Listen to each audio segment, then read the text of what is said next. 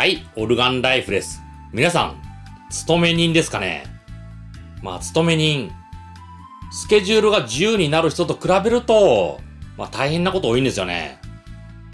まあ大体残業して帰りが遅くなる。まあそういう人、家に帰ると、もう寝るだけみたいな。ちょっとテレビを見て、何かネットで調べて寝るだけ。まあそんな人多いんですよね。まああとお酒飲んだりとかね。お酒飲んで、それ眠たくなって寝ちゃうとか。だから家にいる時間がすごく短い。なのに、家に物がいっぱいあるんですよね。え、ただ帰ってこれだけのことするのに、こんなに物がいるの？本がいっぱいあったり、シーディー とか ディーブイディー がいっぱいある。ゲームもある。それゲームもいろいろなハードがある。趣味の道具とかがいっぱいある。でもこれ、冷静に考えてみてくださいよ。あれ、いちねんかん全然触ってなかったよ。っていうのがある。そう思っちゃって、まあ、時々ローテーションしないといけないなとかって、なんか物にコントロールされちゃう。ただでさえ仕事が忙しい。なのに、自分の買ったものにもコントロールされる。これどうしたらいいのか。もう極端に物減らしちゃうのがいいですね。どうせ家、ほとんどいないじゃないですか。いる時間少ないじゃないですか。休みの時、まあ、じゅっぷんごとにこれやってあれやってみたいな、それでなんか疲れちゃう。じゃあ物をどうやって減らすのか。まあ、このテクニック、ミニマリストの本とか断捨離本に書いてありますので、それを読んでくださいよ。まあ、そこで以上になっちゃうとこの話苦しいですので、少し説明します。まずいちねんかん触ってないもの、捨ててください。売却してください。これで半分ぐらい減るのかなと思いますね。次に本。まあ、読める本なんで、まあ、本棚にしてこのぐらいかな。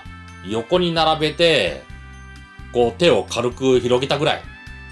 このぐらいまで、まあ、自分の蔵書圧縮してくださいよ。減らしてくださいよ。シーディー とか ディーブイディー。特に映画。まあ、一本丸ごと最近見たものがあるか。一年以内に見たものがあるか。見たものだったら取っといてください。それもう置いてあるだけで、もう満足してる。そういうものだったら、売却ですね。もう一度見たい。機会はありますよ。まあ、Hulu とか、Amazon ビデオとか Amazon プライムか。そういうものに入ってれば、見られる映画がある。まあ、今持ってる映画、Hulu で見れるか。見れるんだったら、もう ディーブイディー として置いとかなくていいじゃないですか。これ物が減りますね。次に、レジャー用品とか。あの、私、自転車持ってたんだけど、いちねんぐらい乗らなかった。でも、時々乗りたいな、みたいな感じで、無理やり時間作ってた。あまり、この、もう自転車が一番だ。そういう感じじゃなかったんですよね。だから、自転車売却しました。もし、もう週末になったら、もう自転車乗りたくてたまらない。そんな人だったら、自転車は置いといてくださいよ。ただ、自転車以外のもの、そういうものは、売却がいいのかな。ゴルフ用品。まあ、ゴルフが大好きという人、そういう人は、ゴルフ用品だけ置いとく。ゴルフ、ゴルフ用品と、まあ、ウェアとかですね。そんなに邪魔じゃないですよね。他のものがなければ。別に好きじゃないんだけど、会社のゴルフコンペとかが年に数回ある。それに参加しないと、まあ、会社の中での取引先での、その自分の立場がみたいな、ちょっと仕事みたいな感じ。そういう感じだったら、まあ、最低限のものだけ置いとく。そんなに邪魔じゃないじゃないですか。そういう、自分が好きなものとか、もう定期的にやる予定がある。そういうものは置いといてください。そ一方、まあ別に、そのゴルフ用品とか自転車。自分があんま好きじゃないんだけど、まあちょっと自分の幅を広げるかみたいな、漠然として買った場合、そういうものは処分ですね。まあ時々ゴルフの打ちっぱなし行かないといけないとか、自転車走らないといけないな。まあない時間をそれに食われるんですよね。だから冷静に考えれば帰ってきた自分の部屋あまりできることがないんですよね。それ物が少なければ掃除も楽になりますよ。だから物がいっぱい載ってるとそれをどっけて掃除してまた戻す、その手間がかかりますね。まあさん工程あった。実際の掃除、片付ける、それと元に戻す、そのみっつ、そのふたつが取れますからね。だから掃除が楽になりますよ。掃除が楽になれば部屋も綺麗、まあ、物がなければ掃除って楽なんですよね。あ、そうだ、あのワンルームぐらいだったら掃除機不要ですね。綺麗綺麗というか物が物を少なくしてればはたきで掃いてほうきで床を掃くぐらい、それできますね。まあ、はたきがけ毎日いっぷんかにふんぐらい、そしてみっかにいっかいぐらい床を掃く。これでほうきとはたきだけ、クリーナーとかいらないですね。まあ、掃除機も邪魔ですからね、大きいですよ。まあ、あとダイソンとかいいもの買うと高い、あれだけでごまんろくまんする。まあ、それがなくなる。ほうきとちりとり、いいもの買ったってちりとりにせんえん、ほうきさんぜんえん、ごせんえんですよ。それで機械的な故障とかないから、まあ、引っ越しするまで使えるかなってね。電気掃除機と比べると長持ちですよ。そして安い。じゅうぶんのいちの値段でよんばいぐらい持つ。いいですよね。まあ、あと掃除機出してきたりとか、しまったりとか。まあ、ずっと置いとく。まあ、それも邪魔ですよね。だから、このほうきとかちりとりだったらどっかかけとけばいいわけですから、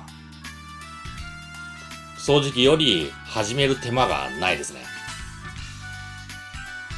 あのシンプルにすることによって、特に働い働いてる人っていうか勤めてる人、ほとんどの時間会社とその付き合い、そして飲んで家に帰ってくる、家のメンテナンスができない、どんどん家がゴミ状態になってくる。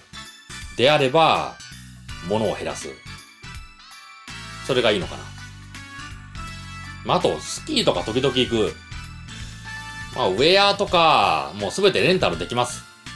年にいっかいかにかいだったら、まあ、自分のギア、買わなくていいのかな。ここで言ってるのは、あの、スキー大好き人間とか、スノボ大好き人間。それは話が違う。時々誘われていく。そういう場合は、もうほとんどのスキー場、レンタルショップがあるわけだから、それを使うのがいいじゃないですか。持ち運びの手間もないし、道具も買わなくてもいい。邪魔じゃない。いいこと多いですね。だって借りられるわけですから。借りる設備がないんだったら、そりゃ、自分でギアを買わないといけないですけど、もうある。まあ、ただちょっと古いとか、なんか、レンタル用の地味なデザインとか。まあ、年ににかいだったら、いいんじゃないです。それ、それがあなたの趣味じゃなければ。単なるレジャーだったら。あの、ボーリングの球と同じですよ。それ本格的にやるには、マイボールとか、まあ、あと、ギアとか買わないといけないんですけど、まあ、ほとんどの人、行って借りてるじゃないですか。まあ、ボールタダで貸してくれるし、シューズは有料ですけどね。まあ、有料つっても、グラダひゃくえんかにひゃくえんか。安いですよね。みんなそれをやってるんだから、他のスポーツもボーリングのように借りちゃえばいいんですよね。まあ、ちょっとゴルフはレンタルあるのかな。まあ、それはちょっとわからないです。私、ゴルフいっかいもやったことないから、そのゴルフ場にそういう設備があるのかないのかは知らないけど、まあ、ゴルフの場合は買いかな。まあ、ただ借りられるものは積極的に借りる。それでシンプルになるのかな。まあ、それだと、意外に来るのが、このちっちゃいもの。ダーツのセットとか、まあ、なんかルービックキューブみたいなものとか、そういうものを置いとく。あんなものちっちゃいんだから邪魔じゃないだろう。確かに邪魔じゃないんだけど、頭の中的には邪魔ですね。ダーツ持ってると、時々投げに行かないといけない。家にボード置いて投げないといけない。ルービックキューブだって、時々遊ばないといけないみたいな。これもやって、あれもやってみたいな感じで集中できない。だから、もうなんかやるのが義務になってる。まあちょっとやらないといけない。そういう感じだったら、手放してください。ちっちゃいもの。意外に食らいますね。私もちっちゃいものがいっぱいあった。ダーツのセットと、あとルービックキューブとかけん玉とか、ペン回しのペンとか、なんかあっていろいろやらないといけないかなみたいな感じで、時々ネットサイト見て、なんかやったりとかした。ただ、細切れじゃないですか。まあ、あとそういうものだって置いとくことによって掃除しにくいですよ。箱の中にまとめとけば忘れちゃうし。だから本当にやりたい。そういうもの以外はものすらなくす。それが重要ですね。まあ、私今本ももう棚さん段だったのをいち段にしました。シーディー、ディーブイディー 何枚だ?じゅうまいぐらい。まあ、もともとじゅうまいって少なかったんだけど、それを合わせてよんまいぐらいにしましたね。ちょっと思い入れのあるものをよんまい。それだけですね。それ先ほど言ったように自転車を売った。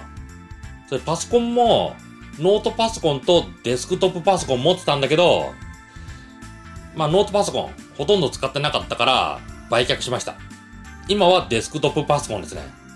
まあ本来だったらデスクトップパソコンも邪魔だから、ノート持っといてデスク売ればいいだろうって。まあそれも考えたんだけど、ちょっと動画編集やるから、スペックの高いものが必要。